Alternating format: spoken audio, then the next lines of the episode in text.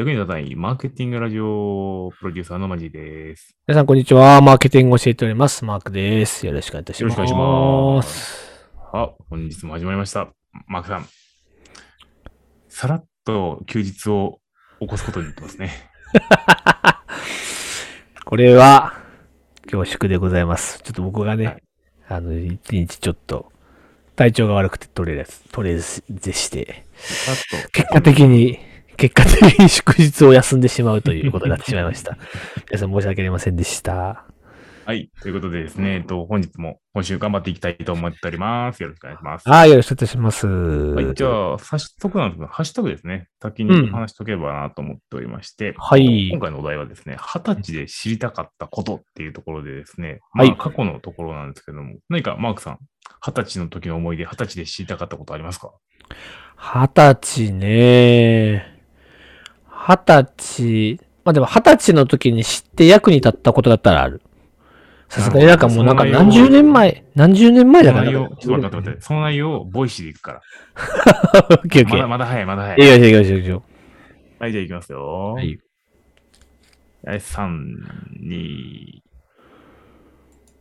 役に立たないマーケティングラジオプロデューサーのマジです。皆さんこんにちは。マーケティングを教えております。マークです。よろしくお願いしはい、はい、早速始まってきました。今週の、えーマーケティングラジオでございます。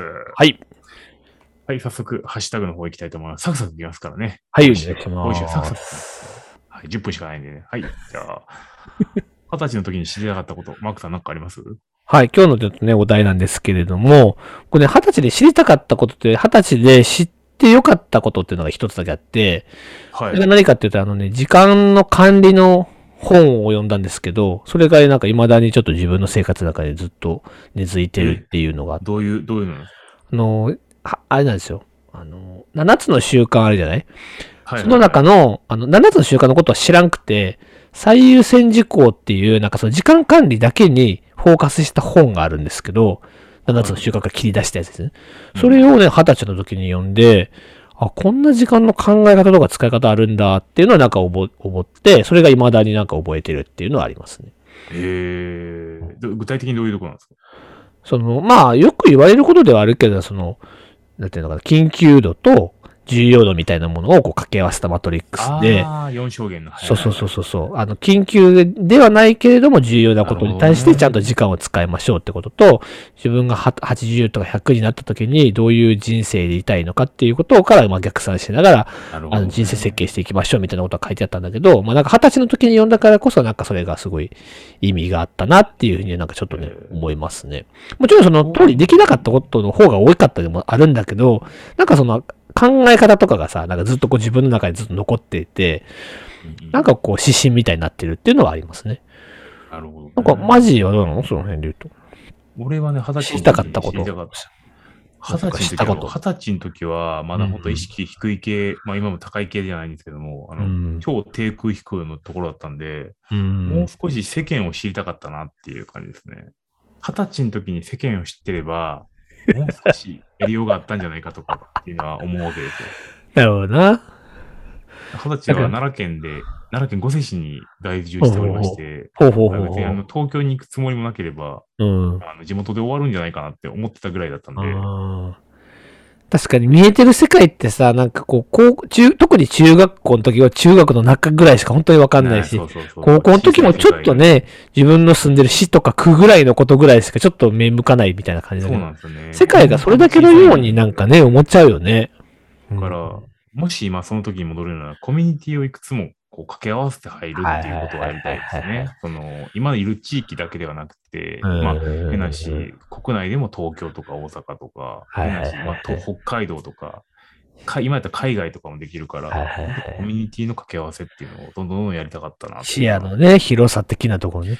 そうそうそうそう。だけど、まあちょっとなんか、この話いっぱいであれだけど、自分たちの言った時って、でも、情報ってすごい限られてたじゃない？インターネットとかは、そ、まあちょっとマジの時はちょっとそうかもしれないけど、俺の時なんかはまだ、インターネットでそこまでほど、なんかすごい広い世界の中でみんなが生きてる世界じゃなかったから、特にスマホとかもなかったからね。視野がこう、広げ方がこうなんかね、なかなか難しい時代だったなっていうのはなんか思いますね。今思うとだからそういう意味で言うとね、若い子たちはすごいこう、自分がこうひ広げたいと思えば、結構簡単に視野が広がるっていう世界に生きてるのはすごいよね。いや、だからもう本当に視野は広いんだと思うんですよね、今の人は。うん、すでにね。だからそういう意味で言うと、いろいろ多様性の中で選択できてるからね。さっきマークさんが言った、その、時間の4証言なんかも別に全然普通にみんな、こう、理解してる子たちも多いし、僕らに比べると本当に情報量っていうのは圧倒的に多いわけなので、でそこの取捨選択ができるかどうかっていうところは逆にもう僕らよりかは情報量が多い分、ハードルは高いなとは思いますけどね。あ情報過多になりすぎてるよね。うん。うんということで、本編も行きたいと思います。はい。じゃあ今日のニュースについていきましょう。今日ですけれども、EC 人さんからでございますけれども、中川正七商店初の音声コンテンツ、中川正七商店ラジオ、暮らしの手触り、配信開始というニュースをちょっと取り上げていきたいなと思います。残り6分なんですけれども、これはあの、中川正七商店さんって皆さんね、ご存知の人いるいるかどうかわかんないですけど、これめちゃくちゃ老舗でね、1716年創業っていう、えーことなんですけれども、まあ、そこがインターネットラジオ番組を始めましたという、そんなニュースでございます。江戸時代。え1716年やで。すごくない？江戸時代。江戸時今から400 300年前ぐらい。320年前ぐらいかな。うん300年企業ってさ、孫さんがこう、希望してる会社やんな、多分。うん、300年。まあ、もちろんその形をね、変えながら、あの、いいろいろなこう、ビジネスモデル変換し、転換してるんだろうけどね。そうだって今、企業のね、平均年齢が25年から40年とか言われてる中、うん。300年ですよ。そんな中川正七商店さんがラジオを始めたということですけども、うんテーマはなんかいろいろこう、ね、どう、なんていうのかな、まあ、雑貨っていうんですかね、中川正七商店さんって。なんかいろんなものをもちろん作ってらっしゃるんですけども、まあその、例えばそういう雑貨に関する内容とかが、いろいろとこう毎週毎週週替わりで出てくるらしいですね。まあ、だから暮らしをテーマに付近について、ね付近についてとかってすごいよね。付近ってあの、あれよあの、大付近のあの付近ね。生涯において付近のことを考えたことは一度もないからね、俺は。うん。トークテーマは付近すごいね。俺しかもラジオやってるけれども。俺ら以上にぐだる可能性があるわけやん、付近に対して。うんちゃんとディレクターいるんやろね。だって付近やで。いや、ちゃんとだからその、付近とはまずどういうものなのかとか、昔ろ、昔どういう風になんか素材で使われててとかそういうことなんじゃないの？わかんないけど。でもまあ、面白いよね。聞いてみたいってなるよね。どういう話なのか。例えばだからそれが現代だけじゃなくて、その昔から現代に至るまでのなんか変遷とかの話とかしてもらえたらなんか、すごい面白いけどね。300年企業がゆえになんか残ってるものとか。あるだろうからさ。だから初期の付近、あんのか、そんなもん。江戸時代の付近。そういえば、あの17代、17代前の会長が持ってた付近が ありますとか、そういうことなのかな？ワイン的なノリになるよね。ワイン的な。でもワインはまだいいかもしれないけど、20年ものの付近。付近ボロボロなってるやろな。だからな、吹いてるからな、おそらく付近うん。付近やからな。でもそれだけでも、コンテンツになるぐらいの、多分本当にうんディレクターがいるんやろな。でも、物の話だけど、音声のみでやるっていうのもすごいよね。映像とか写真とかを使わずにさ、声だけでやるっていうね、暮らしのそもそ。の、中川正七商店のマーケティングってあんまり僕把握してないんですけど、うん。なんか理解してるから、なんかけ結構、通販もやってるし、店舗ビジネスもやってるしっていうところでいくと、まあメーカーだしね、そもそも。そうね。なんか、あの、ここってすごいホームページとかもめっちゃなんかおしゃれだったりとかするんですよね。そうだよね、なんかそう、そう。なんかいい印象やけど、なんかきなりのみたいなイメージの。そう。で、別になんか新規事業とかをなんか全然違うところに行ってるわけじゃなくて、やっぱりこの雑貨とか、こう、なんかね、手し、道具、道具っていうのかな、ハサミとかってそういうやつとか、うんカバンとかなんで、そういうものをね、作ってらっしゃるの、なんかすごいなっていうふうにはなんか思いますけど。そうそうそう。俺は感想しか言わへんからな。これなんで、なんで選んだこのニュース？え？なんで話したかったのこれ？そうね、奈良県の人や、奈良県の会社やったしそうそうそうそうそうね。そう、僕、でかつ、その、音声ラジオを始めたってところで、なんかこう、こう暮らしの雑貨店のね、うん。とか、その、ジャポン？やったっけな？なんか、ポッドキャストも結構こう、やっぱ流行流行ってるというか、地味に増やしてきているところがあって、なんか、友達が始めたみたいな気持ちになったから、ちょっと取り扱ってみようかなと思ったんで。うん。うん。うん。で、まあ、もしね、その、二十歳の振り返りっていうところであれば、情報発信を今、ね、もう積極的に皆さんやられてるし、二十歳の頃なんで、TikTok とか、今 YouTuber とか、うん。バンバンこう、隣のクラスのあの子が何百万人、何百万人は無理無理か、うんまあ10万人ぐらいのフォロワーがいるみたいなので、普通にあり得るわけやから、うんまあ音声コンテンツもそろそろみんなやっていくんだろうなっていうのも考えるとですね、こういう企業も参加していってる時代に何をしていけば正解なのかっていうのは、ん日々悩むなと思っている今日この頃でございます。うん。まあ、始めたら、す今日にでも YouTube とかも始められますからね。もしかしたら今日にでも明日にでも火がついていきなり人気になるかもしれないわけですけまど。僕らのは一切人気にならないと分かってるので、あのだらだらと続けていければいいなと思うんですけど、誰が聞くねん俺らの感想っていう話だからね。ちょっと今日なんかあれやな、ぐだぐだと喋る回になってしまいましたね。そう。はいマークさんがちょっと俺のこう出花をくじってしまったっていうところがあるのでね。はい。じゃあ今週も頑張っていきましょう。いってらっしゃいいってらっしゃい。バイバイ。 Voicyの人は何のこっちゃさっぱりわからんっていうね。うん。ということでですね。いやでも中川、中川政七商店のラジオ始める。メーカーがラジオ始めるのって結構ね、ありだと思うんだよな。まあでも一応この人たちって一応いろんなコンサル事業とか地域活性事業とかまあいろいろやってらっしゃいますからうん、ね。やってるやってるやってる。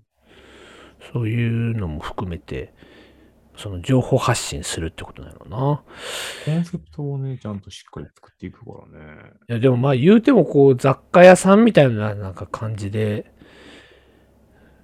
今の時代に遅れを取らずにずっと生き残り続けてるのはなんかすごく立派ですよね。ともすればいい。まあ確かにその300年企業とはいえさ、時代に合わないものを作っちゃった瞬間、うん。興味がなくなっちゃったりとかね、もそうそうそう。いつでもこう消えていくようなさ、ことってまあ起こり得るんだけど、そういう意味で言ったらなんかこうすごいですよね。まあ長いからのファンがいるっていうのももちろんあるのかもしれないけど、まあそれだけで存続するわけじゃないからね。ちょっとここはなんかちゃんと取り上げて何をやってんのかっていうことをなんか理解した上で一回話してみると面白いかもしれないね。中川正一商店さん。なんかこのラジオでもなんかたびたび2、3回ぐらいなんか登場したような気もするけど。商店。正七商店出てこないっていうところにもちょっと。あ、すいません。ちょっと続けてください。はいはい。了解です。変換がね、お面白いですね。正七商店ってやると多分なんか正の字に7っていう字が出てきちゃうね。ね。政治の正じゃなくてあの、正しい間違いのね、せ正解の正が出ちゃうんだよね。なんか、正七商店さんね。中川正七商店のなんか、社長がなんか、たびたびインタビュー取り、なんか、取り上げられてるけどな。うん。あとすごいなんか、中川正七商店の付近っていうのがあるよ。また、また付近花 付近。か。花付近だって。これ一つのなんか商品になってんだな、これ。付近はもうええやろ。なんであの、なんかその音声メディアの時に付近の話してんのかと思ったら、この付近そのものがなんか、たすごいなんか、フォーカスされてるね、中川正七商店でもね。付近ってね、なくならへんよね。いや、ダダスターとかなんかこう、うん。除菌シートとか使ってるけど、付近、結局付近に戻ってきたから、付近ってなくならへん。うん。なんかまあ、ここにも書いてあるけど、高川付近がグッドデザイン賞を受賞したのには理由がありましたって書いてあるけど、すげえ。すげえこの。こだわりな、このこだわり、すごいわ。はい。じゃあ次行きましょう。奈良県産の蚊帳生地を使用って書いてある。はい、じゃあ次行きましょう。次、はい TikTok ですね。次のニュース。はい、TikTok で。これはどういう風に話していけばいいの？特にあの、そのまま読んどいてもらって大丈夫です上から読んでいけばいいのねリサーチ系なんで、はい。はーい。じゃあ行きます。はい。ハッシュタグはございません。はい、行きましょう。はい、3、2、1。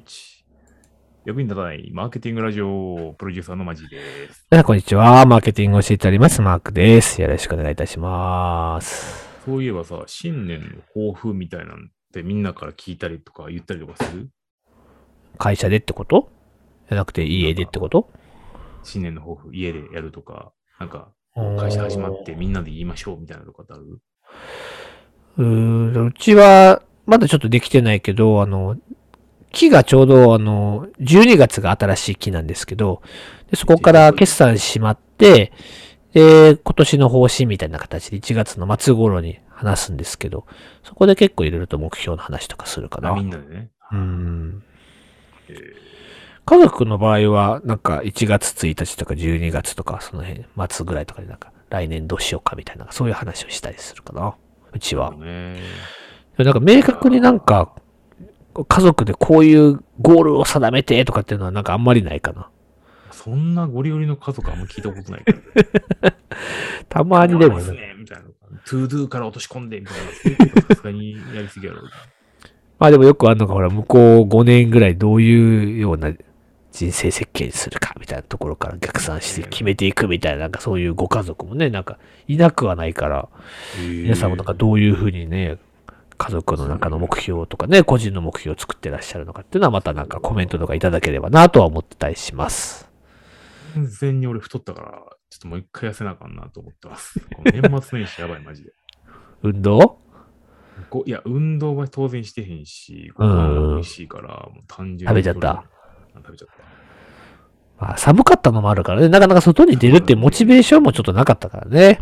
そう、息子が氷張りに行こうって言うから出ていくぐらいやって、はいはいはいはい。それ以外は一切出えへん寒っこの間もね、東京とか雪降っててね、大騒ぎしてましたけれども。はい、じゃあ今日のニュース行ってみましょうか。今日のニュースは、こちらですね。まあ、なんかよく出てきるニュースのような気もするけど、TikTok for Business。えー、1965年から1980年生まれの TikTok ユーザーの実態をまとめた X 世代白書を発表ということでね。これ面白いよね。あ、なんか全世代とかじゃなくて、1965年から1980年生まれの TikTok ユーザーの実態をまとめた調査資料ということですけれども。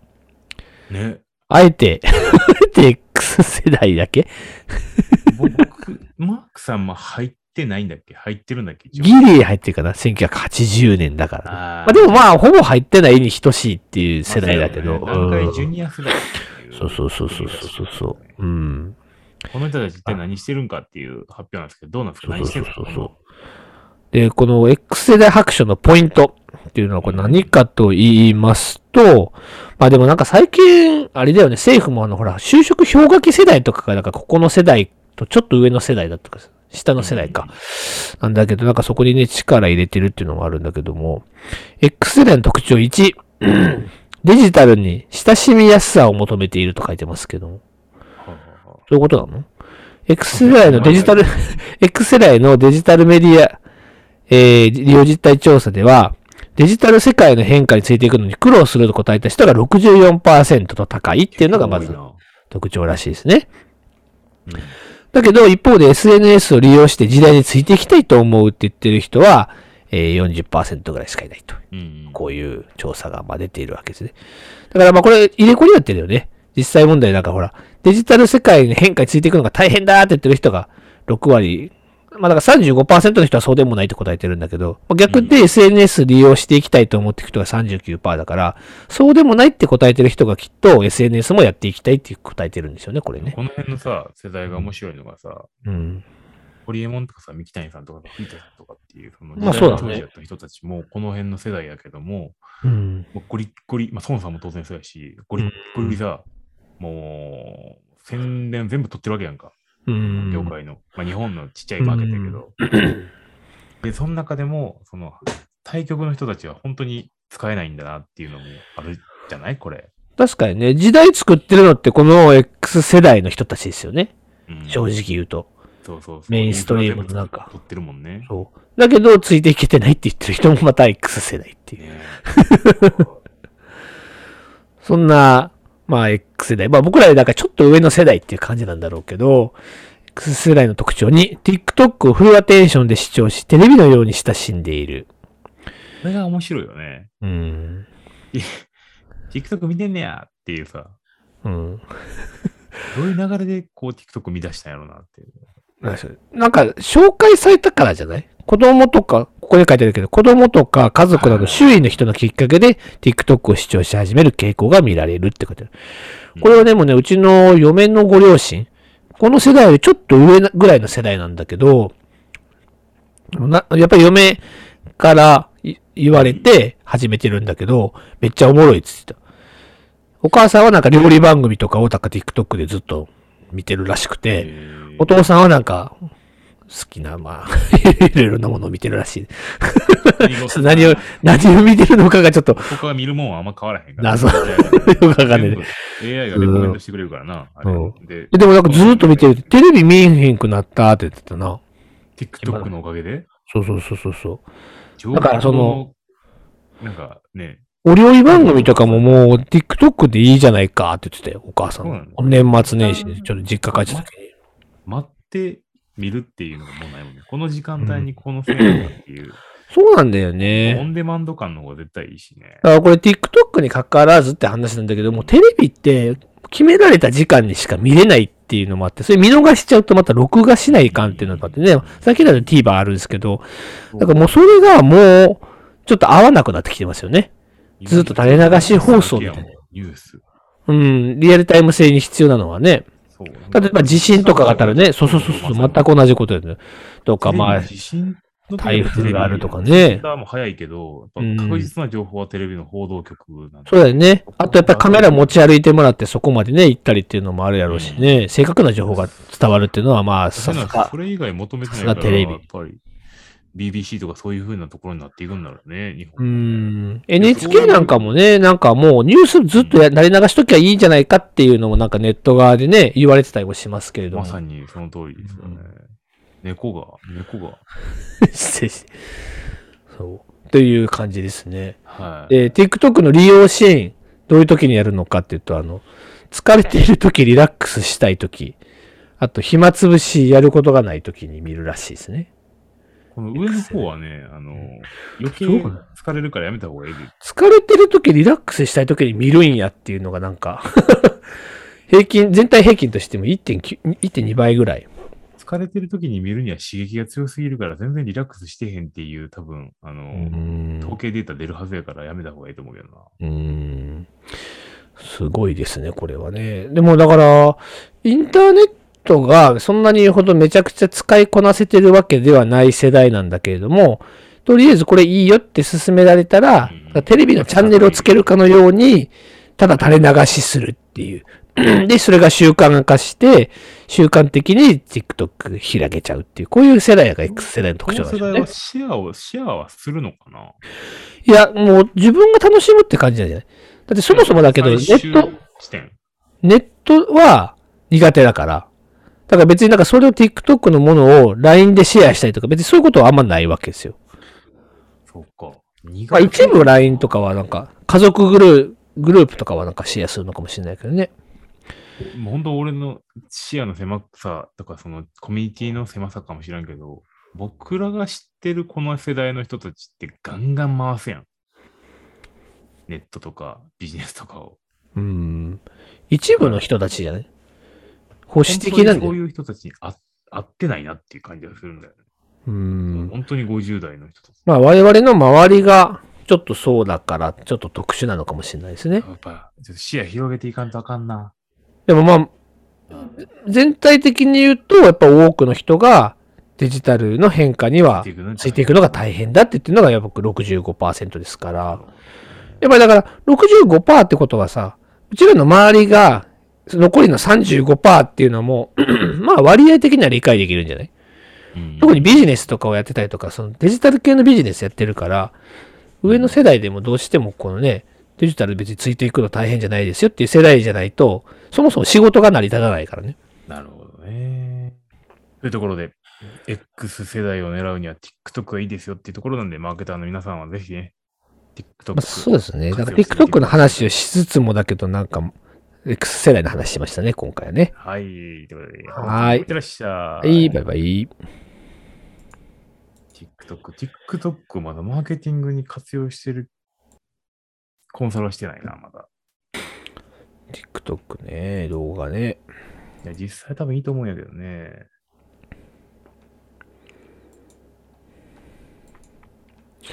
うんまあ、結構ヘビーユーザーでしたね、でもね。お母さんもお父さんも。受けるな、その、家族で、なんか、テレビ見てる時間が全部 TikTok とか YouTube 見る時間に置き換わってた。それさ、もうさ、あの団らんないよね。一人ずつスマホで見てるから。うん、そうなんだよ。だから自分のお部屋があって、その部屋にこもってはる。あああかんやん。だから、それがいいのか悪いのかっていうのもあるかもしれないけど、家族でさ、じゃあ過ごす時間ってじゃあ、え、まあ子供じゃなくてよ。大人だ、全員が例えば大人だとして、家族揃ってなんか、団らんの時間での過ごし方って逆になんかどういうものがあるの？ご飯食べに行くぐらいやな、やっぱり。うん。なんか思思うね。子供がいると、その、たもうドタバタやから、そんなん家でゆっくりみたいなのないから。いやでも結構面白いなと思うのは、テレビってさ、でもさ、ある種そのさっきの話じゃないけど、この時間に流れるものだったじゃない？うんまあ多少そのテレビ録画ができるにしてもさね、そう。だけど、その時間に基本見るものやったじゃん。そうだね。で、その時間に見るから、みんな同じ時間過ごしてるから、同じもの見るっていうのでそのテレビを見ながら、ああでもない、こうでもないとか言ってみたりとあか、感想を言い合うっていうところからコミュニケーションってあったと思うんだけど、それってなんかある種、なくなってるよね。って思う。まあどうしてんのやろな。YouTube とかのオンデマンドやったらみんな趣味思考が違うから見そう、だって必ずしもさ、見たくないものも見なあかんかったやん。そう、テレビって見たくないもの見てたわけじゃん。一部ね。あ、お父さんがまあこのドラマ見たいって言うからそのドラマが流れてたりとか。でもついつい一緒に見ちゃうから、もう結構なんかおもろくて、最後見ちゃうみたいなのってあったと思うんだけど、今はそういうのじゃないもんね。お父さんがなんかドラマ見てはったらもう面白くないからもううちはもう YouTube 見るとか、なんか別のも見るみたいな話になって、うんかなり、個別されて引かされてるけど、コミュニケーション量が減ってるんじゃないかと思うよ。確かにね。どどうやってコミュニケーションじゃあ上げたらいいんですかって話だよね。でもご飯は一緒に食べるやろ、みんな。まあ、ご、ご飯は食べるよ、確かにね。でもそれってね、言うてもさ、1時間とか1時間半ぐらいやろ。ご飯食べるときにみんなでは、もうちゃんとうん、よりなんかコミュニケーションに寄ってるんじゃない実は。もうめ何も見ずに、見ずにと個別に見るとかじゃなくて。いや、わからへん。ちょっとそれは、実際みんなどうしてんでしょうね。いや、でもなんか、さ、別にたまたま この話題になってるけど、よう考えてみたら確かにそれって、どうコミュニケーション取ってるんやろっていうのはすごく気になるね。飯以外の瞬間で。ねだって飯が、飯は飯でご飯食べるときみんなで食べてたわけじゃん。で、コミュニケーション取ってて、で、テレビはテレビで見ながら、ああでもない、こうでもないとか言いながら、コミュニケーション取ってるわけだよ。共通の話題がなんかなさそポッドキャスト、ポッドキャストの人、ぜひあの、ツイッ。ターでコメントをお待ちしております。か。ちょっといろいろなんか、これは深いネタやな。どうやってみんな過ごしてるんだろうかっていう。うん、気になる、気になる。コミュニケーション量は下がってるんじゃないか問題ね。はい。では次。失礼いたしました。ちょっとこれ引っ張ってしまった、これ。あ、間違えた。一個消しちゃった。こっちや、こっち、こっち。じゃあ、いきます。えっ、と、最初は三日坊主ですね。はい三日坊主。はい。三日坊主を？三日坊主か。じゃあ、三日坊主のネタでいきましょはい。う。はい、じゃあ、3、2、1。役に立たないマーケティングラジオプロデューサーのマジです。皆さん、こんにちは。マーケティングを教えております。マークです。よろしくお願いします。本日は、えっ、と、ハッシュタグ企画、はい。三日坊主についてお話しできればと思っております。はい。はい。マークさんは三日坊主のうん。典型的なタイプですか、はい。常に。どのくらい三日坊主なの？何この会話。どのどれぐらい三日坊主は、えー言うどのくらい三日坊主なの？まあこれでもまあ、物にもよるんだけどね。だからずっと続いてるものもあるし、三日坊主になっちゃうものもあるから。三日坊主になるものはもう1日2日で終わってしまったとかうんうん。するね。やっぱり、あの3日続かないね。あ確かに三日坊主。三日坊主産業ってあるの知ってます？え知らん、それ何それ。僕はあの昔、あの、R ラップさんに、あの、うん。関わってた時にあったんですけど、あこはいあそこがですね、あの掲げてるのが三日坊主産業っていうところなんですよ。ほうほうほうほうほだから例えばそのダイエットだったりとか、英語だったりとか、ゴルフっていうところで、一。人で始める場合は、大体三日坊主になってしまうものをほ彼らは産業にしてるわけなんですね。でその。根幹は何かっていくと、伴走する人がいるんですよ。おーだから、えっと、三日坊主じゃないですよと、あなたにずっと寄り添いますっていうところがあるの会社のコンセプトなんですけどはい誰かがつながると、でその社会性ですよね。誰かになんかこう宣言するとか、誰かと一緒にやるとかっていう場合は三日坊主じゃなくなるっていうところがあるんで、まあこのラジオも三日坊主じゃなく、ね、淡々と始めていますけど、まあ、そういうことなのかなと思いますね。でも確かに、これってまあ、そのね、二人でやってるわけだけどう、ん、これ一人やったら、この長く続かないかもしれないね。絶対無理ね。やっぱりどっちかがちょっとしんどいなっていう時にも、あ、あいあいついるから、ちょっとズームつけないと、みたいな風にこう頑張ってね。そう。やっぱそこに、こう、ベクトルが向かうわけですよね。これ確かにね昨。日の話やねんけどさ、うんあのーマークさん来おへんかったから、ちょっと寂しくてツイッターをつぶやいて、で、はいしゃあないな、二十歳の、なんか二十歳の時に知り合ったことを一人で喋るかと思って、ボタンを押したんよ。うんうん。ちょっとね、で僕体調が悪くてね、ちょっと昨日 収録お休みしちゃったんですけど、まあまあそれはいいとして、でやってみたわけねはいはいはい20秒ぐらい喋ったのね。20秒ぐらいなんかそれっぽいこと喋ってんけど、うん。全然面白くないね。まあ二人で喋ってる内容も面白いかどうかと問われるとまたあれだけどな。だって俺別にインフルエンサーじゃないしっていう。ああ、なるほどね。だからなんか人に何かこう、公弁垂れる必要もないわけじゃないですか。うーん。これおじさんのたわごとを言ってるだけやからさ、わじゃわじゃと。うん。だからおじさんのたわごとで、あの、二十歳の時よっていうのはいいねんけど、うんおっさんが本当に二十歳の時に知りたかったことどうでもええねん。多分。で俺もそう思ってんの。どうでもええって。なるほどね。インフルエンサーの人とかだとね、なんかこう影響があるやろうけどね、こういう本読んだ方がいいんじゃないかとかって話もね、なんか映えるんでしょうけどね。俺ら別にさ、ただのおっさんのたわごとやから、本当にね、あの、申し訳ない。いやだけどさんもう400回以上続いてるわけですけど、これは確かにね、相当続いてるよね。そうそうそう。でやっぱこれ2人だから続くっていうものはきっとあるでしょうね。だからこう皆さんもあの、三日坊主を脱何かしたいときは誰かと一緒にこう始めてみるっていうね。始める。しかもそれを報告し合う。う、報告し合う関係ね。そうそううん。ここが大事ですよね一緒に、一緒にどこどこに集合するっていうね。これ大事ですね。ありがとうございました。じゃあちょっと今日ね、ニュース一つ持ってきたんですけども、はい。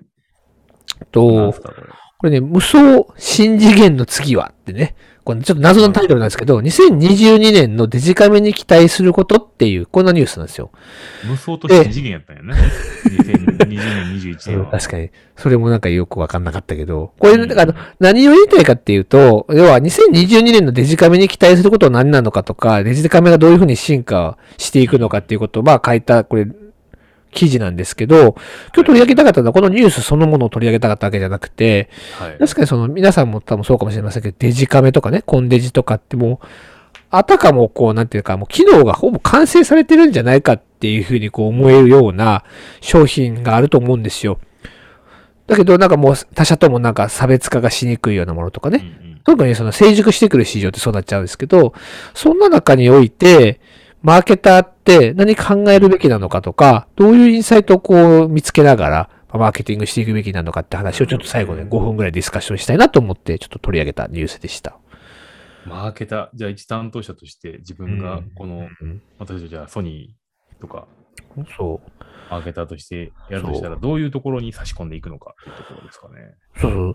ちなみにその、デジカメってこれすごくて、だから、もう名機って言われてるやつってもう2017年とかね、16年製のものだったとかするんですよ。はいはいはいはい。でも、それもなんか、もう今でも使い続けられるし、レンズなんかもね、僕もそうなんだけど、もう6年、7年ぐらい使ってるわけで。まあでもなんかすごい綺麗な写真が撮れてるっていうのはまあ確かにあるわけですよね。完成しているわけですよね。そうそうそうそう。自分が必要とするものに対してそうそうそうそう。そう。修繕ぐらいが必要なだけで。そう。例えば冷蔵庫とかね、まあ全部そういう感じだけどね。冷蔵庫もそうだし、洗濯機とかもね。エアコンとかもね。そうそうそう完成はされてるわけですそう。だけど、なんかその洗濯機なんかもそうなんだけど、なんか完成されてると思ってたら、横回転じゃなくて縦回転のやつに、例えば、あ活路を見出していって、あと全く全然違う次元のものを生み出したわけじゃない。だから、この、うん。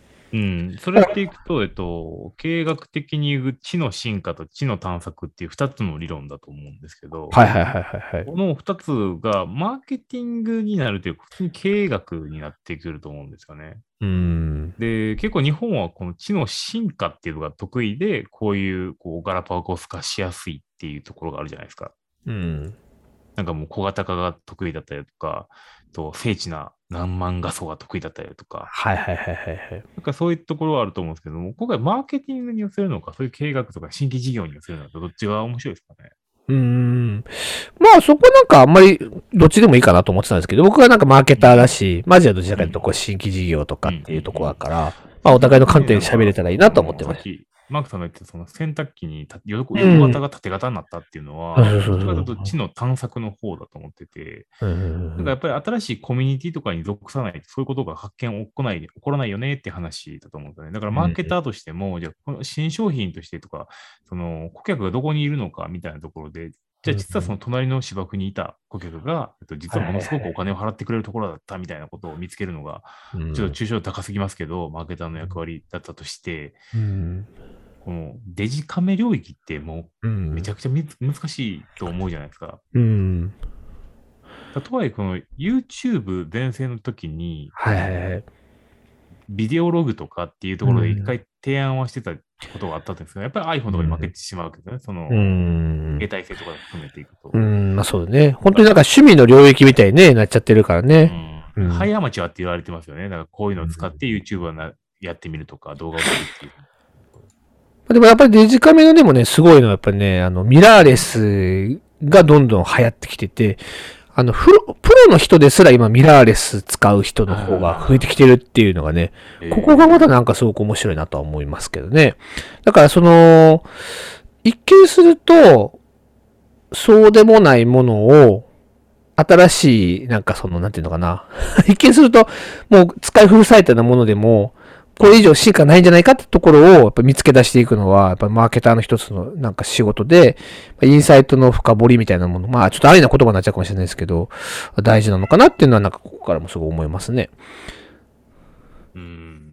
知の進化の部分でマーケターとしてそういうふうになってくるん。だその探索っていうのはやっぱり難しいのが、うん。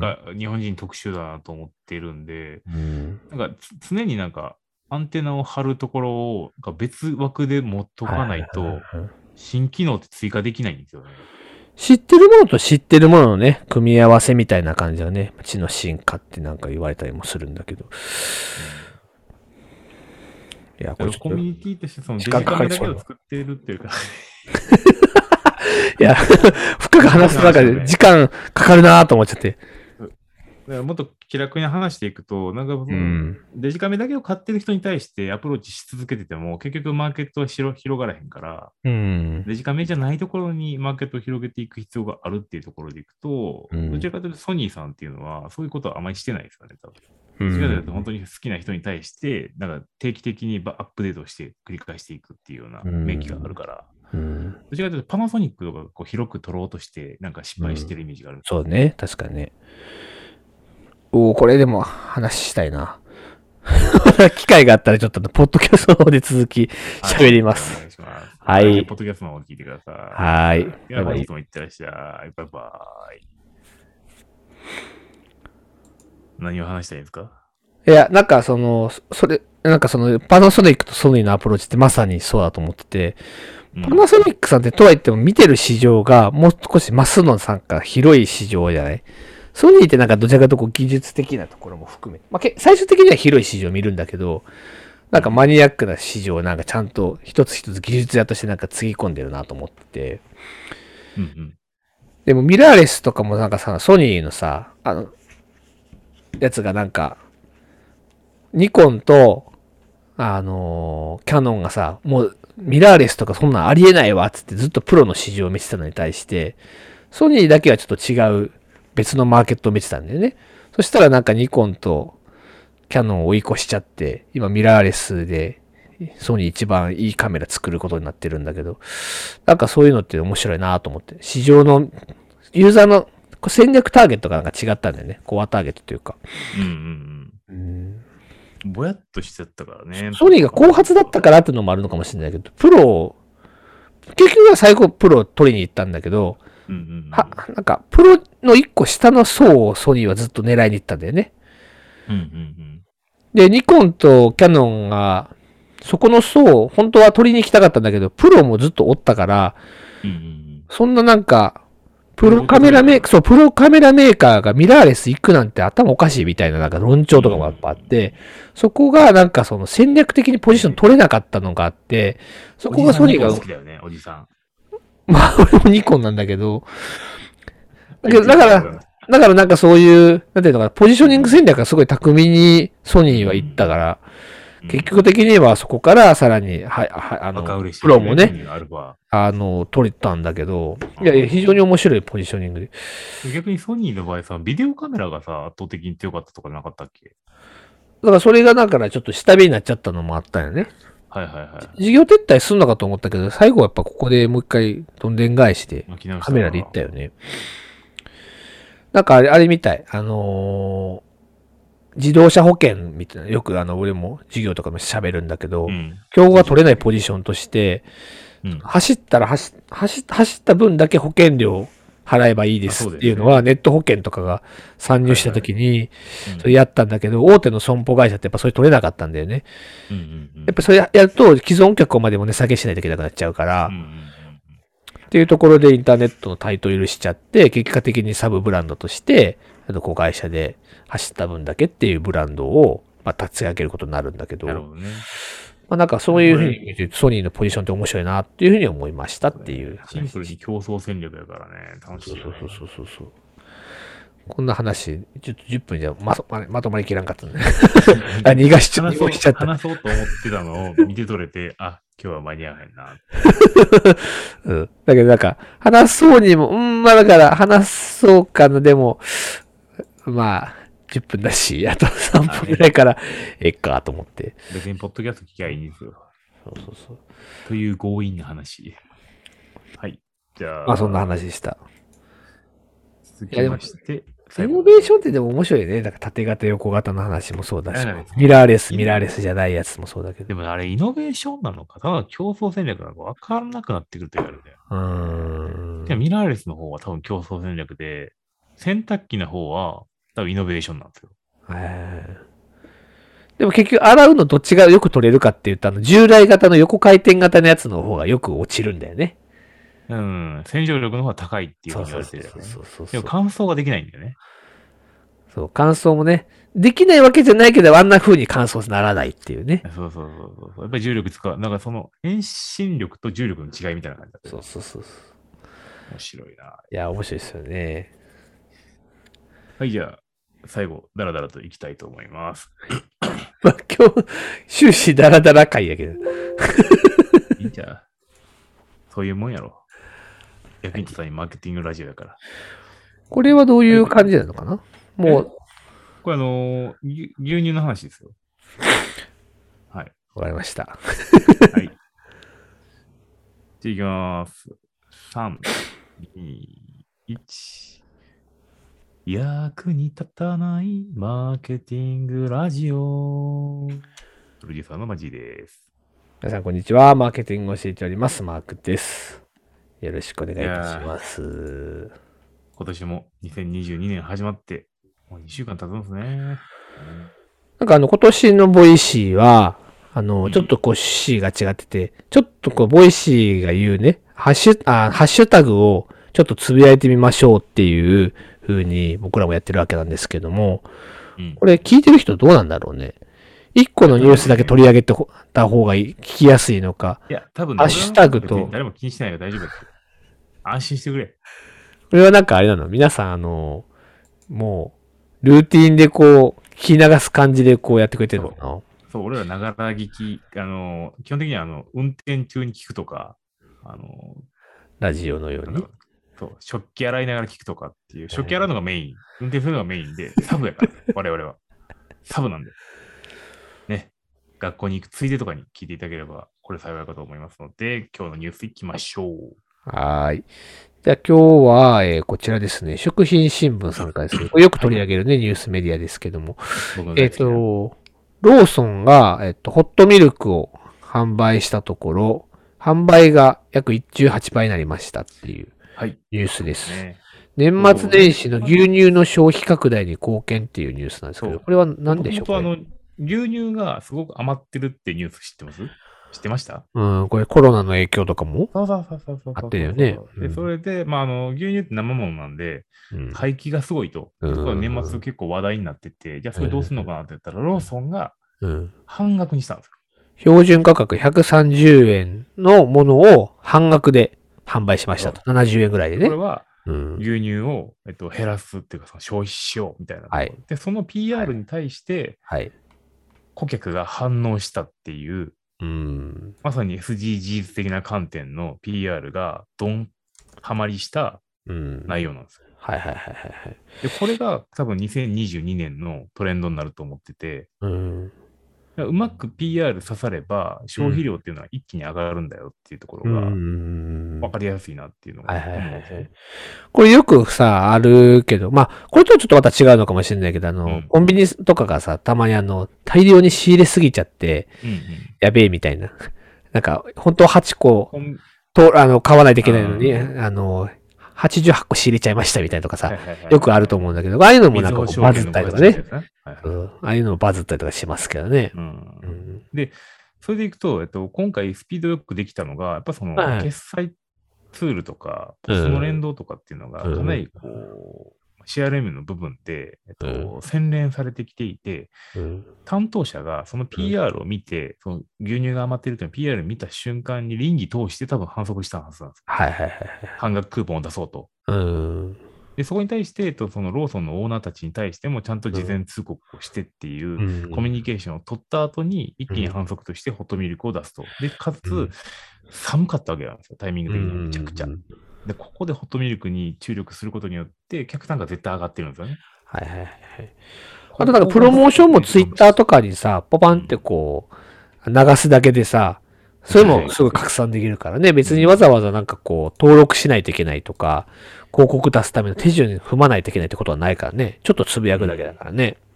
そう。それができた今回の動きっていうのは、負けたとしては、やっぱり2022年、やっぱそっちの SDGs 文脈だったりとか、うん、えー、CO2 文脈だったりとかっていうところが入ってくるんだよっていうところを頭の中に入れていきながら、取り組みたいなっていう話です。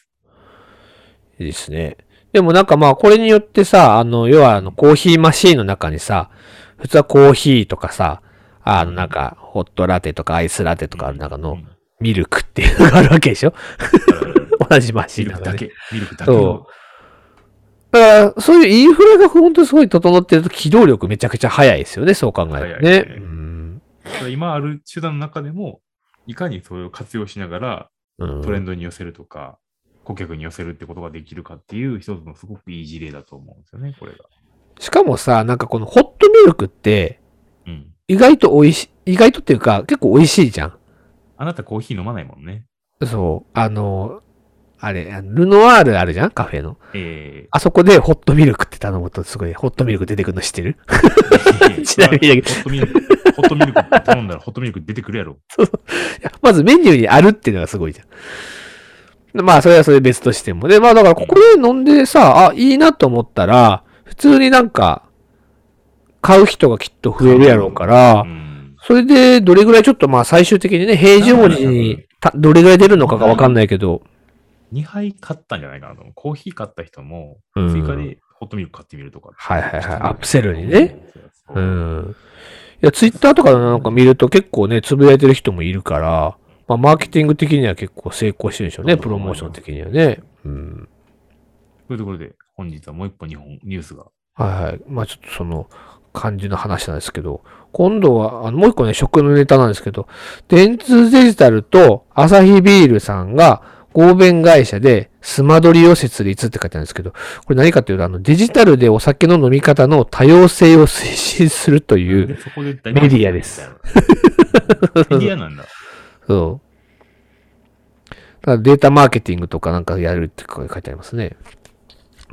お酒を飲まない、ね飲めない人たちに対して朝日ビールが出すっていう。そう、どういうコミュニケーションするのかとか、データマーケティングやるのかっていうことなんですけども。これどういうことなのビールっていうところが面白いですけどね。うん。朝日の他の飲朝日飲料じゃなくて、朝日ビールがそういうメディアをやるっていう。アサヒビールですね。アサヒ飲料じゃないです。アサヒビールさん。うん。結構危機感は持ってますもんね。その特に最近なんか、その飲まないくてもいいよねっていう文化も多少あるじゃない？空気的にさ。俺もやっぱりなんか自分が飲まないからこそやっぱ思うけど、もうここ何10年とか20年のスパンで考えたときに、もう飲まないんだったら全然いいよね、そういう時代だよねって受け入れられるのって本当ここ最近よ、本当そうだよね。これはね、すごくね、感じますね。はいはいはいはそんな中だからこそ、お酒飲まない人に対してでも飲むっていうことに対してちゃんと理解してもらいましょうってことと、飲まない人に対しても何かこう、マーケティングやらないかんっていうところもあるんですよね。だから母数が増えてきてるからこそそこを無視できなくなっちゃったってことですよね。い。ツータービールの合弁会社でメディアを作るっていうところが、なんかスマートリね。スマートドリンキング。あスマートドリンキングなんだ。はい。どういうメディア作るのよ？メディアの会社？データマーケティング？うんいや、まあだからそ、の、どうなんでしょうね。何をするかってことはあんまりかか抱えてないんで、ちょっと、これから先注目したいってことだけど。でもこういう子会社そうこういう目的系の会社って作ってみたいですよね。なんか僕今年も本業の方でそういうのはなんか企画できればいくらでも作ろうかなと思ってるんですけど、はいはいはいはいはい。なんかある一つの目的のための会社を作って、それだけこう完遂するような、なんかプロジェクト型やけども会社化してしまうっていうのが結構クイックにできるようになってきたなっていうのは、うん、そうだね。だから、新しいターゲティングに、ちょっと別会社としてだからなんかやろうってことなんでしょうね。本業、本業のマーケティングを、だから本業のところのサービスを壊さないようにしてるんだと思うんだけど、失敗しても閉じちゃえばいいっていうことなのかもしれないけど。なるほどね。でも、電通デジタルの一部署としてやればいいじゃんっていうわけじゃないんだよね。だからそこは朝日としても一緒にマーケティングやりましょうっていうことで、電通さんと一緒になんか組んだってことなんですよね。なるほど、ね。B、あ、なんかここでも言って書いてあるけど、あ、ここにちょっと書いてないか。あの、B アルコールっていう、なんかその、新しいじゃうんカテゴリーの開発とかもいろいろやるらしい。去年の9月ぐらいに発売されたよね、ビアルコールそうそうそう流行り出したのも去年の7月ぐらいで。そうそうそうそうそう。うん。だから、ほぼ酒でもないんだけど、うんうん。酒ではあるっていう ことなんですよね。アルコール度数がだからすごい低いっていうものなんでしょうね。また、オミクロンもね、大変なことになってきてるから、飲みの場っていうのはね、また減るとは思うんですけども、うん。ね、ちょっといろいろとね、多様な習慣っていうのは残していきたいなと思いますんで。あ飲まない人、飲めない人の、まあ、インサイトをなんかちゃんと探っていきましょうっていう、こういう取り組みらしいですね、これはね。ということで、今週もですね、はい。日本ニュースやりだらだらとましたけども。はい、話してまいりましたけども、来週もぜひ、あだらだらと聞いていただければと思います。あとですね、あの、コメント、あとはですね、シェア、シェアしてもらえると嬉しいですね。シェア。ね、ちょっとボタンをポチッと押すだけなんでシェア。ねって言ってもね、シェアしてくださってる人もいるんですけど。やっぱね、難しいよね。その、音声を聞きながらそれをシェアするってなかなか難しいと思うんですよ。ずっとスマートフォン見ながらっていうわけじゃないんで。うん、確かにね。うんこの辺の改革をぜひ Voicyさん頑張っていただきたいなと思っております。はーい。じゃあまた来週も皆さんよろしくお願いいたします。はいバイバイ。シェアのさ、その、動線難しいんだよな。 Voicy？相当意識しないとシェアできない。音声って。確かに。えでさ、ちょっと俺の、あのどうでもいい話聞いて。ー、はいはい。いいの？これ回しながらでいいの？あ、いい大丈夫だ。お、お Audible？あるやんか。はいはいはい。た、たびたびマジーさんが出てきますけどね。これがさ、今月の末にさ、聞き放題になるんですよ。えー、だから Kindle みたいな感じにそう。なるんですね。今でも無料でしょ？いや、今までは、あの、うん一冊だけ変えたんですよ。毎あ月。、そうなの？毎月一冊変えて、で、やっぱりそのはい Kindle とか違って、その、やっぱ音声で作ってるから、労力かかってるんですよね。はいはいはいはい。まあ、だからやっぱその一時全部読み上げないといけないですからね。そうなんです。声優さん高だとかったんだけども、うん。なんと、1月27日からうん。12万曲聴き放題みたいになるんですよ。っていうか、そんなにあったの？まず。まあ、小説とかも入るし、あれなんだけども、えでも、普通に声優さん大量に導入してるんやろね。しあの、その声優さんあーって有名無名を含めて。当時ね、あの Voicyの時に調べたんだけど、やっぱり5、6社ぐらいが大手なんですよね、そのオーディオ系の。はいはいでその人たちが制作していきながらも、小さい制作会社も多分あると思うんですよ。うん。ラジオの時からずっととか。で、まあ、この去年の夏ぐらいに、あのヒマラヤがそのオーディオブックに全振りしたんですね。うん、ポッドキャストみたいなやつやめて。うん。で、まあ、中国の方でもそっちの方が儲かってるっていうのもあるし、いうことでいくと、もう耳は全部そのイン、インプット専用になっていくっていうふうに、もう Amazon も貼って、ポッドキャストも配信もついでにしてたんですごいねはなんかこう、一。冊を買いながら、ポッドキャストも聞くみたいだったんだけど、これがもう本の、まるっと全部音声で聞けますってなると、僕の耳が足らん。オーディオブックはでもちゃんとやってないな。一回やろうかな。これでもさ、でもねど、どういう読み方なん？ゆあんまりゆっくり読まれちゃうとさ、一冊ゆっくり読まれてもさ、1.8秒、1.8倍。ああ、なるほどね。だからそこは早めに回すのね。でも一冊読むのに、一冊読むのにそれでどれぐらいかかんの？一冊一般的たい300ページとか400ページぐらいのものだだっ。たらだいたい2時間ぐらい。2時間で聞けてまうの、それ。うん。すごいな。で、しかも、あの、細切れで聞くから、はいはいはい。別にあの2時間経った記憶になるし、あとかつ、僕その本を2時間で聞けるから、4、5回絶対聞くのよ。うん。繰り返し、本ってね4、。5回聞かへんやん。まあ一回まあ何回か読んだらね、終わりって感じですし、大体の人は1回しか読まへんのやろな。それが、音声やったら、もう何回でも聞けるから、で、へえ。それからも聞いたら、ちょっととりあえず今一緒にやってみようかなって言って、やってしまう行動も伴うと、そんなにいいことないよっていうレベルで、読む人生発揮しちゃうんですよ。内容って何なん？ビジネス書籍なの？いや、僕は基本ビジネス書籍にしてる。おー小説とかでもいいと思うんだけども、小説読むぐらいやったらあの動画見ようかなと思ってるから、ああ、なるほどね。どちらかというと隙間時間に勉強するとか、インプットするためにはい。活用してる。へえ。これはすごいですね。これがね、おすすめなんで、ぜひご利用ください。